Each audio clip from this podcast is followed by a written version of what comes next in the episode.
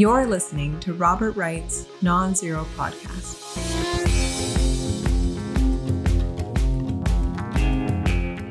Hi, Andrew. Hey, Bob. How you doing? I'm doing good, but better than usual, actually. I would say I'm feeling good. Is there a reason for that? Because you could share the secret with our listeners and viewers, and then they could be happier than they are right now. What is it? What happened? Well, I don't know if this is going to make them happier. And I hate to brag, but my new office does have a view of uh, the sun setting over the Blue Ridge Mountains, which is really nice. So that's putting me in a good mood. that was pretty harsh. You know, most people, including me, don't have that. Don't have any of those things. Yeah. No, no, you didn't. That was that was very insensitive of you. I've been to the Blue Ridge Mountains, and I used to own Blue Ridge golf clubs. I've never heard of Blue Ridge Golf Clubs. Were you at the? Sneed, You were in North Carolina for the Blue Ridge family Mountains? reunion years ago. Hmm. The uh, the name of it was one of these places with all these cap like nice kind of newish cabins, and they each had a name, and the name of ours was Linger Longer. That's nice. Nice alliteration. I think nice. that they're basically the same thing as the Smoky Mountains. They just call them the Smoky Mountains in Tennessee, but it's the Mm. same like geological formation. Actually, I think technically it extends all the way to Norway. Like the same continuous Hmm. geological structure goes under the ocean. My friend and teacher John McPhee would know the answer to that question. Hmm. Um, I'll ask him. So let's see. We should say, uh, I'm Robert Wright. This is a non-zero podcast. You're Andrew Day. We put out the non-zero newsletter uh today fridays uh the, the earthling version of the non-zero newsletter goes out and we've got it pretty much wrapped up and this is earthling unplugged and we talk about some of the stuff in the newsletter, elaborate on it, and talk about things not in the newsletter. For example, I have a bone to pick with you, Andrew. Oh yeah. Yeah, I'm nervous. What is it? you should be. This could sour our relationship for hours, if not days. So last week, uh, you know, you had watched the Putin Tucker Carlson thing. I hadn't. So I asked you about it, and you said, well, as you may have heard, Putin went on and on about history. The Michael McFauls of the world are saying, like, this is a challenge to people who say that Putin invaded Ukraine out of like national security concerns and so on, which is largely my view. It's a slight oversimplification, my view. And you challenged me to reconcile my my beliefs with Putin having gone on and on about history.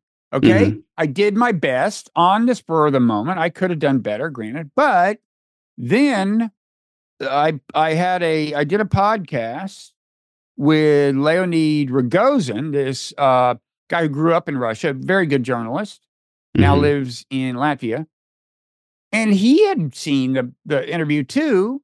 And as he explained to me, actually, once Putin got into his actual reasons for invading Ukraine, it was uh, by his t- account, it kind of was about the national security stuff and the, the series of U.S.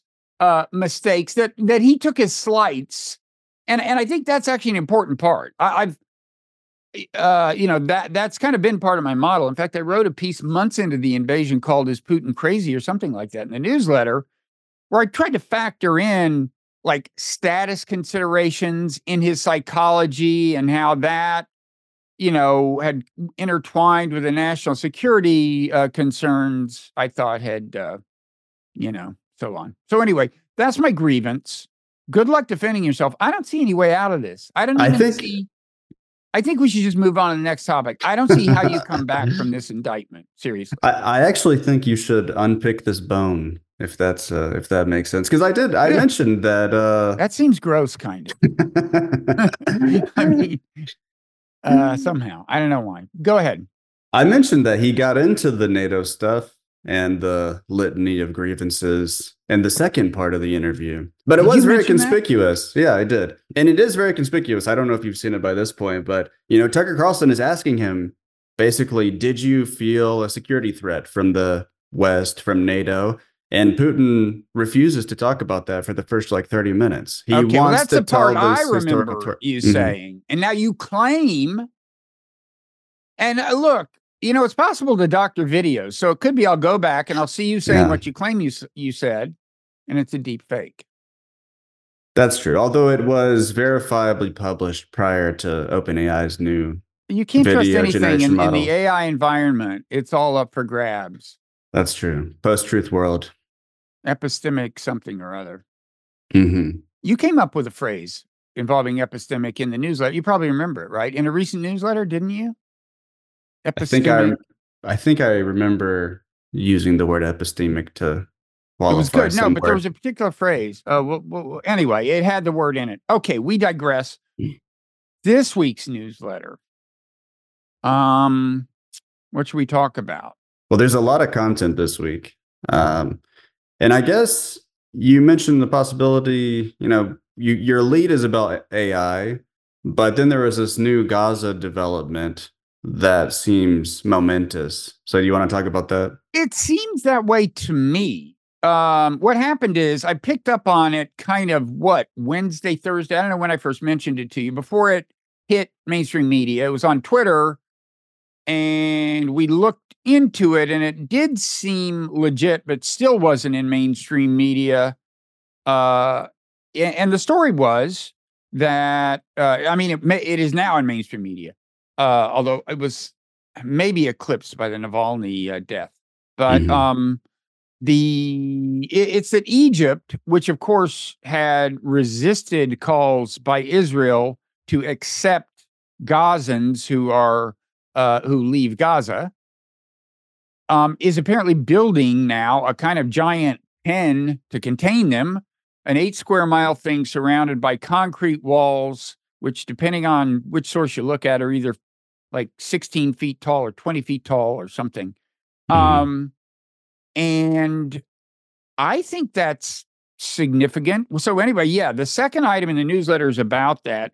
And we used, uh, although by that time it was in kind of the Wall Street Journal, New York Times, we used the middle the Middle East Eye account of it because they interviewed this uh, Palestinian policy guy who, you know, presented the Palestinian view of it, which is that like uh Sisi who runs Egypt will be, you know, hi- his name will be forever besmirched in the eyes of Palestinians and other Arabs because he's basically abetting ethnic cleansing in the view of this guy. Uh, Mhm. the formal term for the war crime is forced dislocation. Um, and uh, so, uh, but it seems like a big deal to me because, um, look, I don't think th- who, I don't see how they don't go in there now that they know it's there and it's not going to get bombed. Mhm. And they say it'll hold max 100,000 people but um i don't know. We'll see. If like a couple of weeks go by without the invasion of rafah happening which is of course the event that we think will will will force palestinians uh, to flee into egypt if they can get away with it um i just got distracted by, uh, by a sound from my dog and now where was i heading with this? The uh well yeah i if so as weeks go by um if if there is no invasion will egypt expand the thing i mean because i mean what they're worried about i assume is just the dam breaking and you know we talked about this um, i don't know was it two weeks ago i said look Yeah. there's a chance that the dam is going to break and you know that's what Bibi wants to happen Mhm. and I think it's fear of that that that has has led Sisi to create this pen, but it doesn't stretch across the whole border by any means. In fact, interestingly, it's uh, right at the place where the border between Gaza and Israel and Israel hits the border between Egypt and those places, and it and it spans. So, like half of it is on the border with Israel, of between Egypt and Israel. Mhm. And I don't know whether that's kind of intentional. And he's kind of saying to Israel, look, you want you want people in here? Fine, they're going to be right on your border. Who knows how many of them will be part of Hamas? I, I mean, I don't know what's going on. There was certainly, in principle, a lot of territory they could have built it in. And my understanding is that Sisi had cleared out this whole area like years ago or something, which was controversial. He basically uh, just, you know, uh, devastated, erased a whole city. Uh, uh, I think Rafah used to span across the border. Sisi Mhm. just got rid of the part of it in Egypt. Uh, I I guess partly because he he um didn't want the continuity.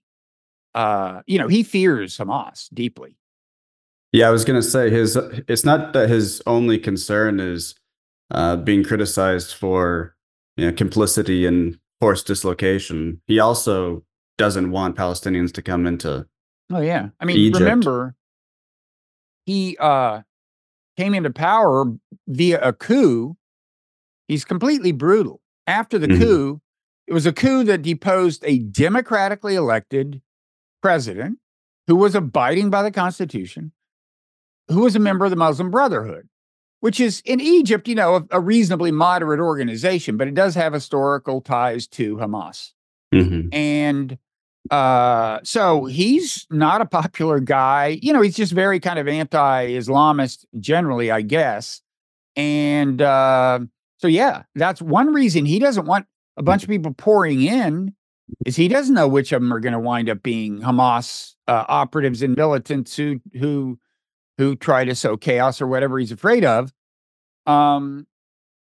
So, uh, Another thing that occurs to me, I don't know if it's related, but do you remember that memo or plan that was being passed around Congress that leaked to the media, where apparently US Congress people were thinking of which Muslim countries could take how many refugees? Because I think Mm. at the time, Mm. some people in Netanyahu's gov- government were implying that the refugees could go to Ireland or something, uh, or, you know, the West. um, and I guess European political leaders and American political leaders caught wind of that and didn't like some of that rhetoric, apparently.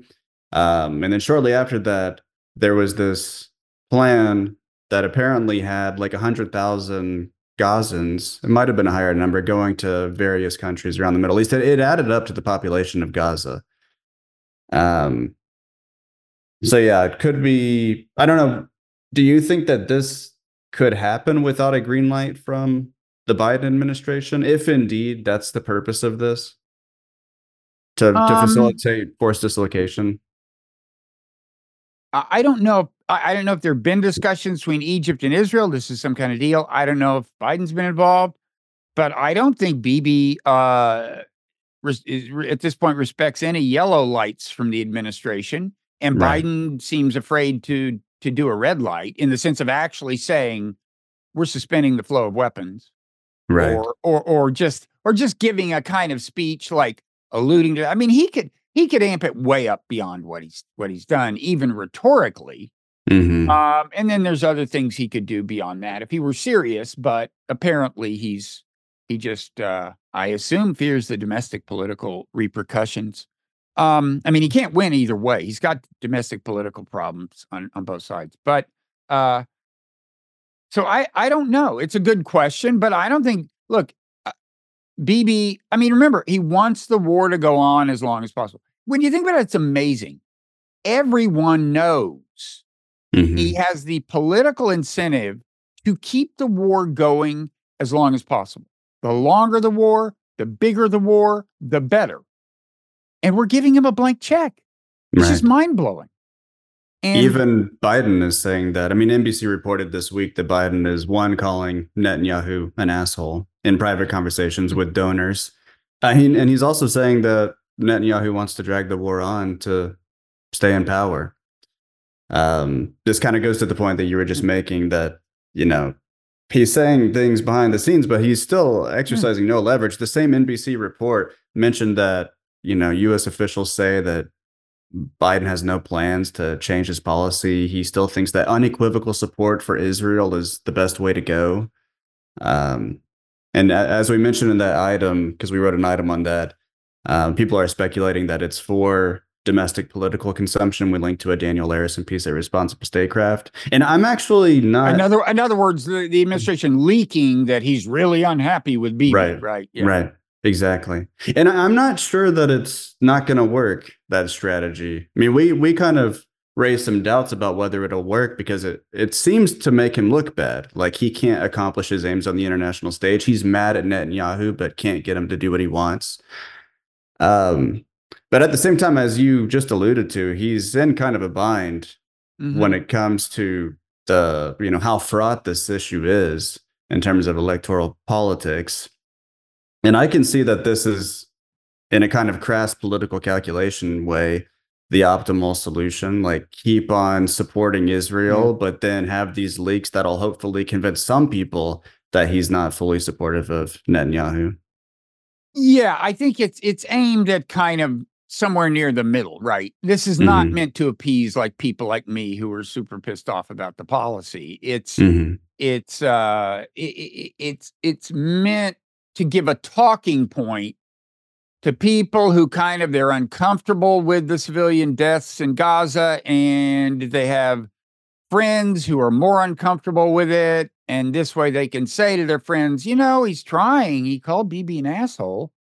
What more can a president who who completely controls the arms flow that Israel's utterly dependent on do? Um. So, yeah, uh, the whole thing is amazing. Um, Mhm. it, it. Uh, I mean, every once in a while, I just stop and think, like, you know, when you, uh, when you see on Twitter some baby with no legs or something, or you know, and you think like they're using my tax dollars to do this. Biden is literally taking my money Mhm. and and using it to buy ammo that that goes to kill babies and uh you know every once in a while I, I i've thought about this for a long time like even in the context of vietnam the fact that the government has the the uh, power to just tell you you have to go over to this place and kill people you've never you have nothing against or they'll put you Mhm. in jail uh these are the kinds of things that turn people into libertarians i think Yeah, if not I'm not there yet. anarchists. but Mhm. yeah anarchist yeah, that, that i can see but libertarian that's going too far um, yeah, for sure. Um, do do you want to keep talking about Gaza, or you want to get to to your lead? um i mean the only thing i'd say is i i don't know where where this is heading now that it becomes an understanding that there's going to be people crossing the border Mhm. um doesn't it doesn't it make palestinians more likely to try to cross the part of the border that doesn't lead to this retention pen Mhm. Um, I, I just don't know. And, and is this the camel's nose under the tent? Do, do you wind up basically ethnically cleansing most or all of Gaza? And if so, does you know Biden and, and and Blinken and Sullivan go down? Do they go down in the history books as people who abetted a major war crime? I, I don't know where this is headed. Well, it's Um, kind of hard to see where it could be headed if not ethnic cleansing. I mean, so much of Gaza is already destroyed. They don't have anywhere to return to if they go back north. They're concentrated in the south. I don't know the current status of Rafah, um, like what the extent of the Israeli military operation there is. Do, do you know? Well, it hasn't. I mean, on the one hand, I almost called it in the newsletter uh, the only city in Gaza left standing because the others have been actually invaded, and that entails a bunch of artillery and bombing and stuff. But then I remembered that map we ran where it showed where buildings have been damaged or destroyed, and Rafah had been pretty heavily hit. So I don't know. I don't know if it's still standing. Um, but the, but the army, the Israeli army, has not entered in the way they've entered all other cities of that size in Gaza. Right. Um, and I think that's probably a ways away. And the and they may now that this has happened, they may play it out and see if they can get Egypt to build bigger retention pens. You know, hmm I don't know. hmm We'll Yeah. So, um, as I was just saying, you, you wrote your lead on artificial intelligence on Sam Altman and acceleration. You wanna you wanna talk about that? Yeah, um, a couple of several ingredients, I guess, went into it in terms of recent developments. Um, One is Altman, like a week ago or so, the Wall Street Journal reported that he uh, was trying to round up some epic amount of investment in some visionary project to create tons of advanced microchips and enough power like it there's this energy dimension. I mean mm-hmm. the guy is thinking ahead apparently like he i think he wanted to have a source of chips in you know independent of nvidia make sure openai has plenty of chips but it sounds almost bigger than that and it involved i mean he's an advocate of nuclear power. It may have involved nuclear power plants. I mean this guy is like he's got some elon musk in him yeah, he's also been linked to nuclear fusion research. Yeah.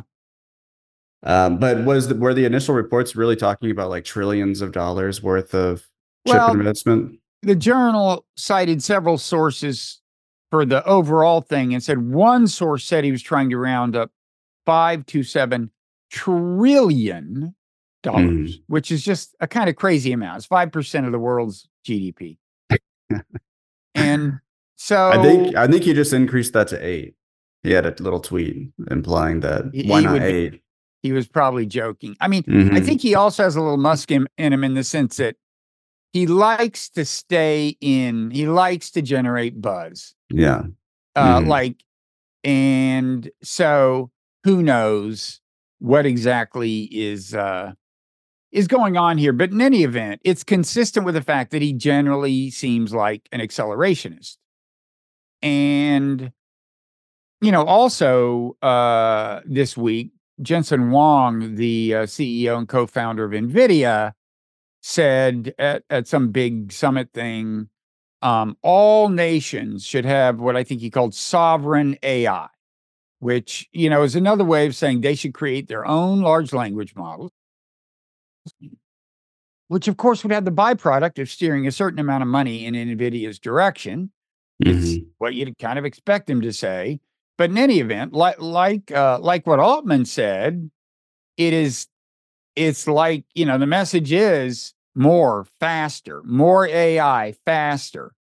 And so the the piece I wrote is uh trying to lay out the reasons that, if anything, we should be trying to slow AI down. And the weird thing is, Altman himself has said you know this the the the danger is how fast this stuff is moving mm-hmm. but he manifestly does not want to slow it down he, right. he's like we have to confront the fact that it's moving fast even as he, do, he does these things that make it move faster including things he's doing with with openai strategically aside on the software not just the hardware side um and uh so i got into that and and uh you know, there was also a paper that came out this week um, about how compute, as they call it, like computer power, in other words, these advanced microchips, basically, um, that is the policy lever. If you want to do various things, including they didn't get into the can we slow the whole thing down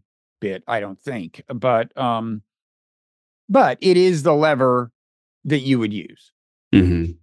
And so I got into that and, and and just you know talked about how if, if we had our shit together, I mean, the problem I think is, you know, we are not the plan is not politically evolved enough to deal with the current level of technology because this is yet another technology that should have some degree of international governance, and we're just still like fighting wars and stuff. Yeah, yeah. The the chip related policy lever was, I think, the the most interesting kind of intervention of the lead because there is this sense of inevitability that attaches to technological development mm-hmm. and i think that that sense of inevitability kind of gives altman a certain plausibility when he's saying you know this is coming we got to get out ahead of it by yeah. speeding it up or having the right people kind of on the vanguard of ai research because it's in any case going to uh, just continually progress at a faster and faster rate. Um, but but you're right. I mean there is apparently room for human agency and you know what the kind of policies that one imagines when you point to this supply chain of chips they're they're not super authoritarian. You know it's like a little extra tax or something um, just to, to slow things down, change the economics of it a little bit.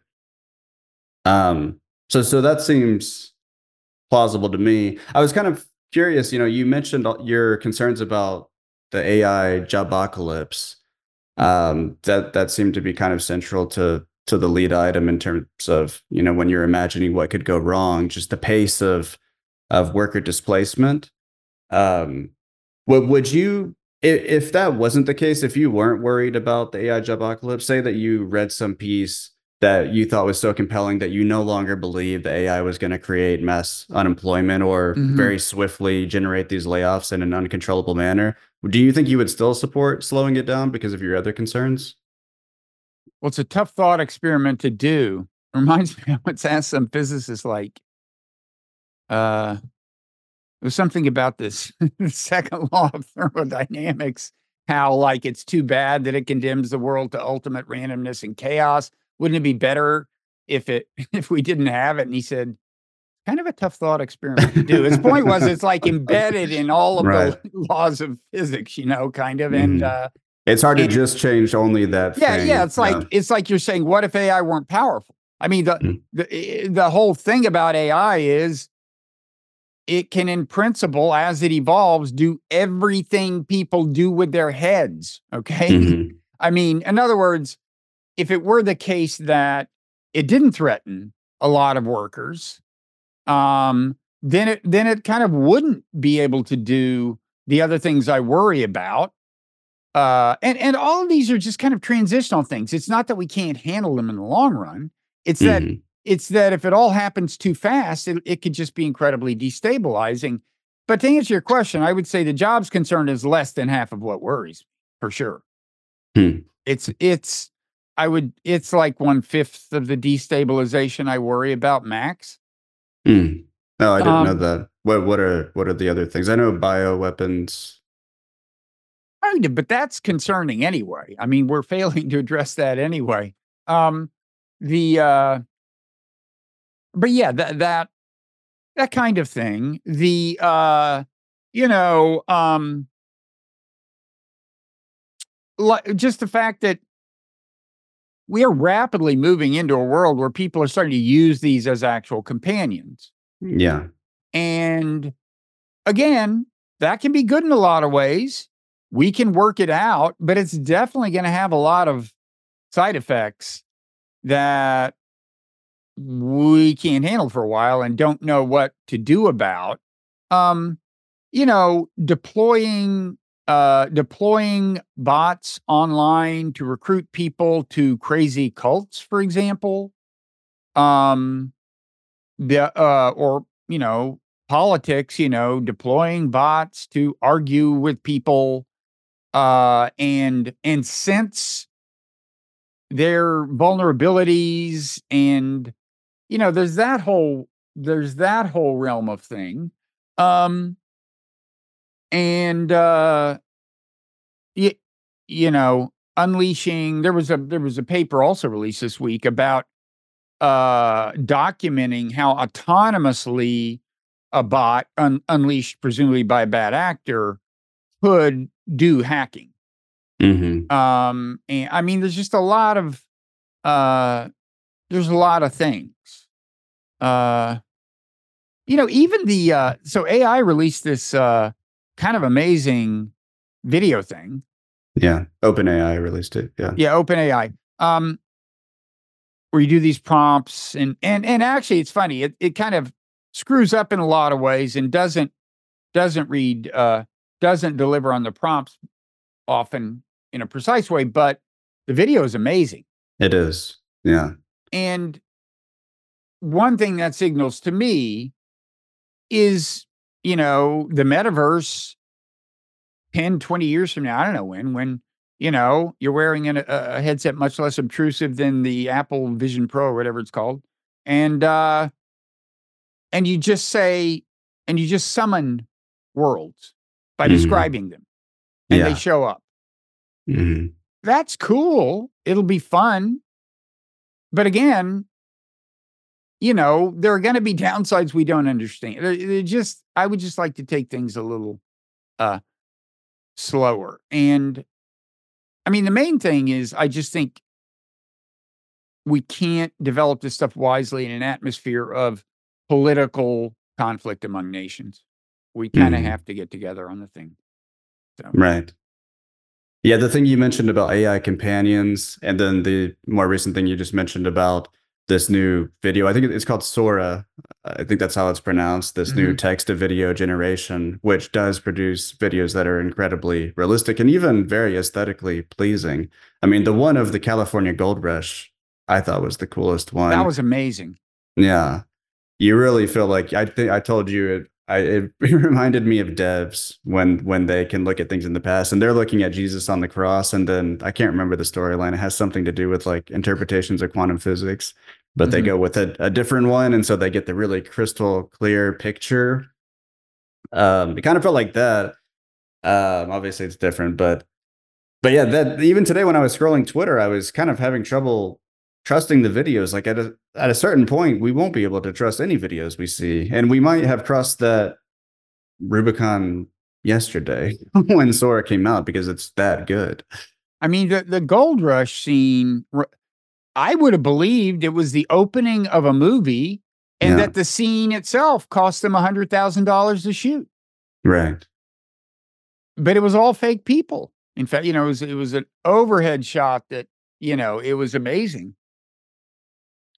Yeah, I'm Uh, wondering. I'm, I'm wondering. Like, uh, it's kind of related to some of my concerns. I mean, just one of them has to do with with art. You know, like, will it seem inconceivable to younger generations that a human being would write a novel? Because I'm fully expecting at this point that some iteration of GPT, probably not a very distant one, will be able to write a Dostoevsky level novel at some point. That if you hadn't read a Dostoevsky Mhm. novel and th- this one was just put in a ChatGPT generated one was just put into the mix, and you were supposed to say this is the one that's made by a robot, you wouldn't be able to do it.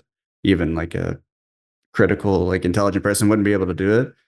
Um, and I think that that's gonna really change. It's gonna induce a kind of alienation and sense of purposelessness Yeah, uh, and you know, I think it's so kind of misleading when people like Sam Altman are talking about this as like a tool for creativity, because if everyone can just generate this, it's not really creativity. You know, if you can just put something in a text prompt and uh, create a Christopher Nolan quality movie, um, if everyone can do that, then it doesn't matter that anyone can do it. You know.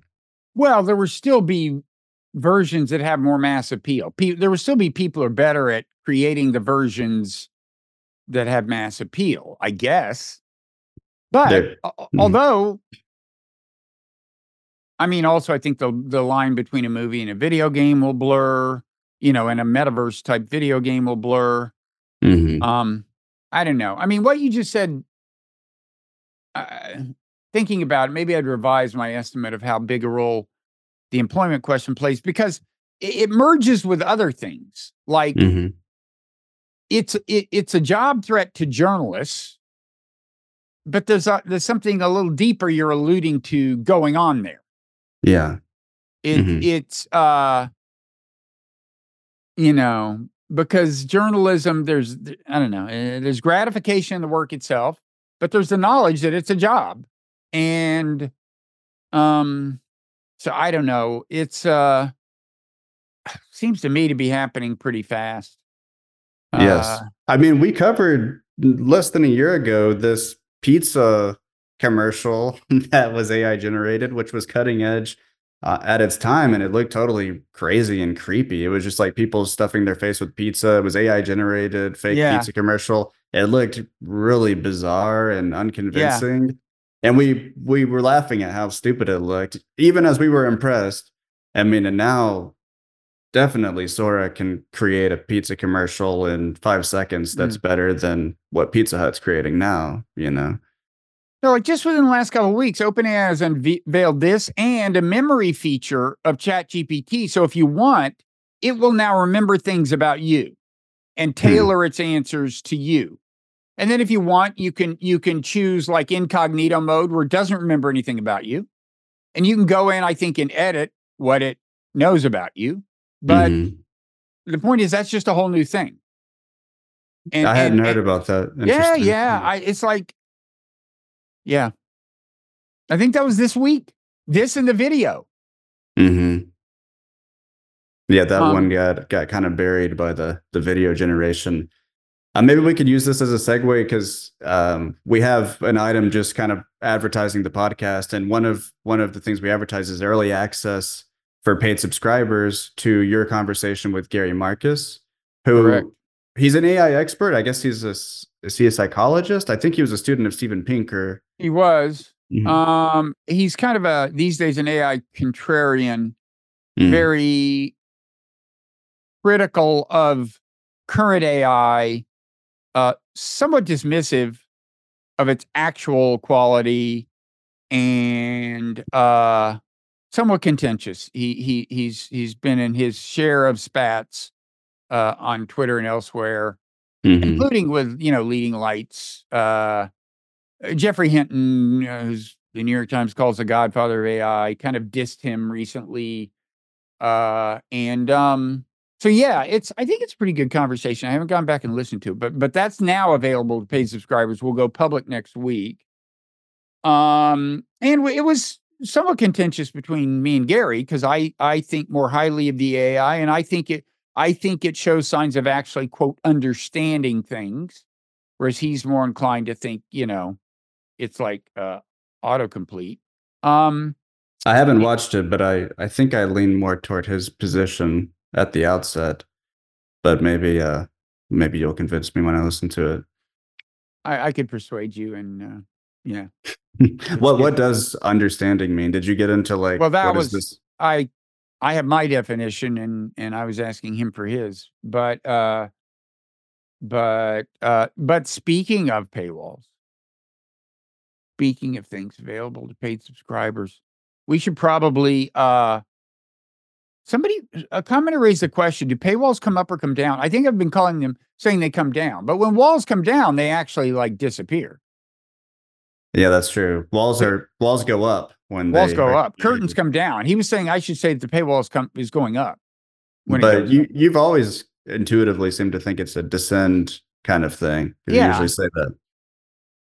but Hmm. i'm famously willing to admit i'm wrong well, the the paywall will be ascending soon. So if uh, Yeah. people who are not NZN members want it, yes, yeah no you're right they, they can uh join become paid subscribers to the non-zero newsletter and then they can um go to any uh post uh any paywalled audio post podcast post and go to the upper right and click some i mean first of all they can listen to it then uh but but also if they want to set up their special podcast feed that'll just always have the overtime segments and the advanced versions of conversations and so on um they there's something in the upper right of the Uh, post uh, so if they're on desktop, they can just look on the right, um, and they'll see RSS feed, and they can just click that, copy it, and put it in their podcast app. Most Yeah, of our Your listeners- podcast app gives you that. When you're searching for new podcasts, there's usually an option to just paste in a code and create yeah, an app, and that's what you paste this into. in Apple Podcasts, that means you click the like dot dot dot thing, and it says add podcast by URL or something like Mhm. that, and that's where you paste it on your phone. If you are at an episode post on Non-Zero newsletter. Um, you won't see the thing I just described, but you can click the dot dot dot button there on the audio player, and then that will give you an option to to copy the RSS feed. Mhm. So But before this you got it. paywall goes up or comes down, I want to say one more thing. I got a great new business model. hmm, Its inspiration was the Jerry Lewis telethon. This is before your time. You know who mhm. Jerry Lewis was, right? yes, a comedian that for Vaguely. reasons I Mhm. don't understand, some people, including all French people, thought was funny. um, uh, he was a big hit in France. He and Woody Oh, Allen. weird. I, kind of get the Woody Allen part. I don't get the Jerry Lewis part. Anyway, Mhm. um, he said this telethon thing where he would on TV, he would raise money for I think muscular dystrophy.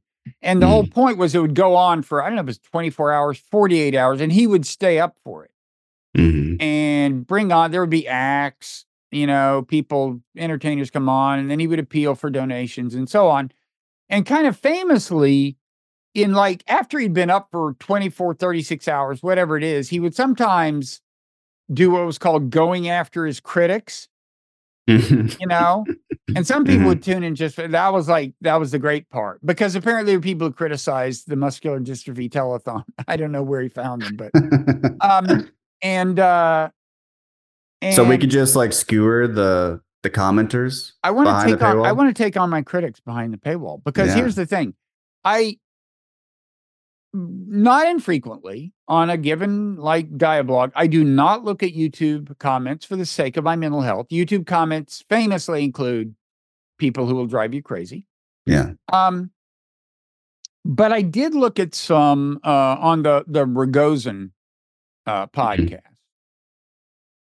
and I'm going to let those fuckers have it, man. But only behind the paywall. And, I didn't and they look at don't. I'm not going to Mhm. tell them which commenters. If you commented on that, I could be talking about you. There's actually a comment I got in response to our last thing, our last Mm. thing Mhm. and, and I got a similar thing on the Ragozin. And uh, whew, I'd hate to be the people who left those comments, Andrew. I endorse this new business plan. I want to get in on it. So behind the paywall, Yeah, maybe toward So- the end of the episode, we'll be doing that. I don't know. I mean, I think look, if they're going to pay up, we should give them immediate gratification. yeah, good point. I'll say I'll say one thing, just on the other side of the paywall, and then save save the big the big the thing that's uh yeah save save the big one for last. Um, so yeah, I guess so. We're about to head into overtime and talk about various things that are in the newsletter and related things. Um, uh, there may be some more AI stuff, uh, probably Gaza stuff. Talking about Um, Putin endorsing Biden. Yeah, yeah, that should that should do it. We could talk Mhm. about the Ezra Klein thing. Did you see Ezra Klein is now on the dump Biden bandwagon? That's yeah, I saw that. Mm-hmm. Okay, so um, anyway, yes, thanks everybody, regardless of whether you're going to follow us into overtime. But thanks even more to the people who are going to follow us into overtime. So here we go. We're heading into overtime. This was a free preview of Earthling Unplugged. To unlock the rest of this conversation and other exclusive audio content, become an NZN member at nonzero.substack.com.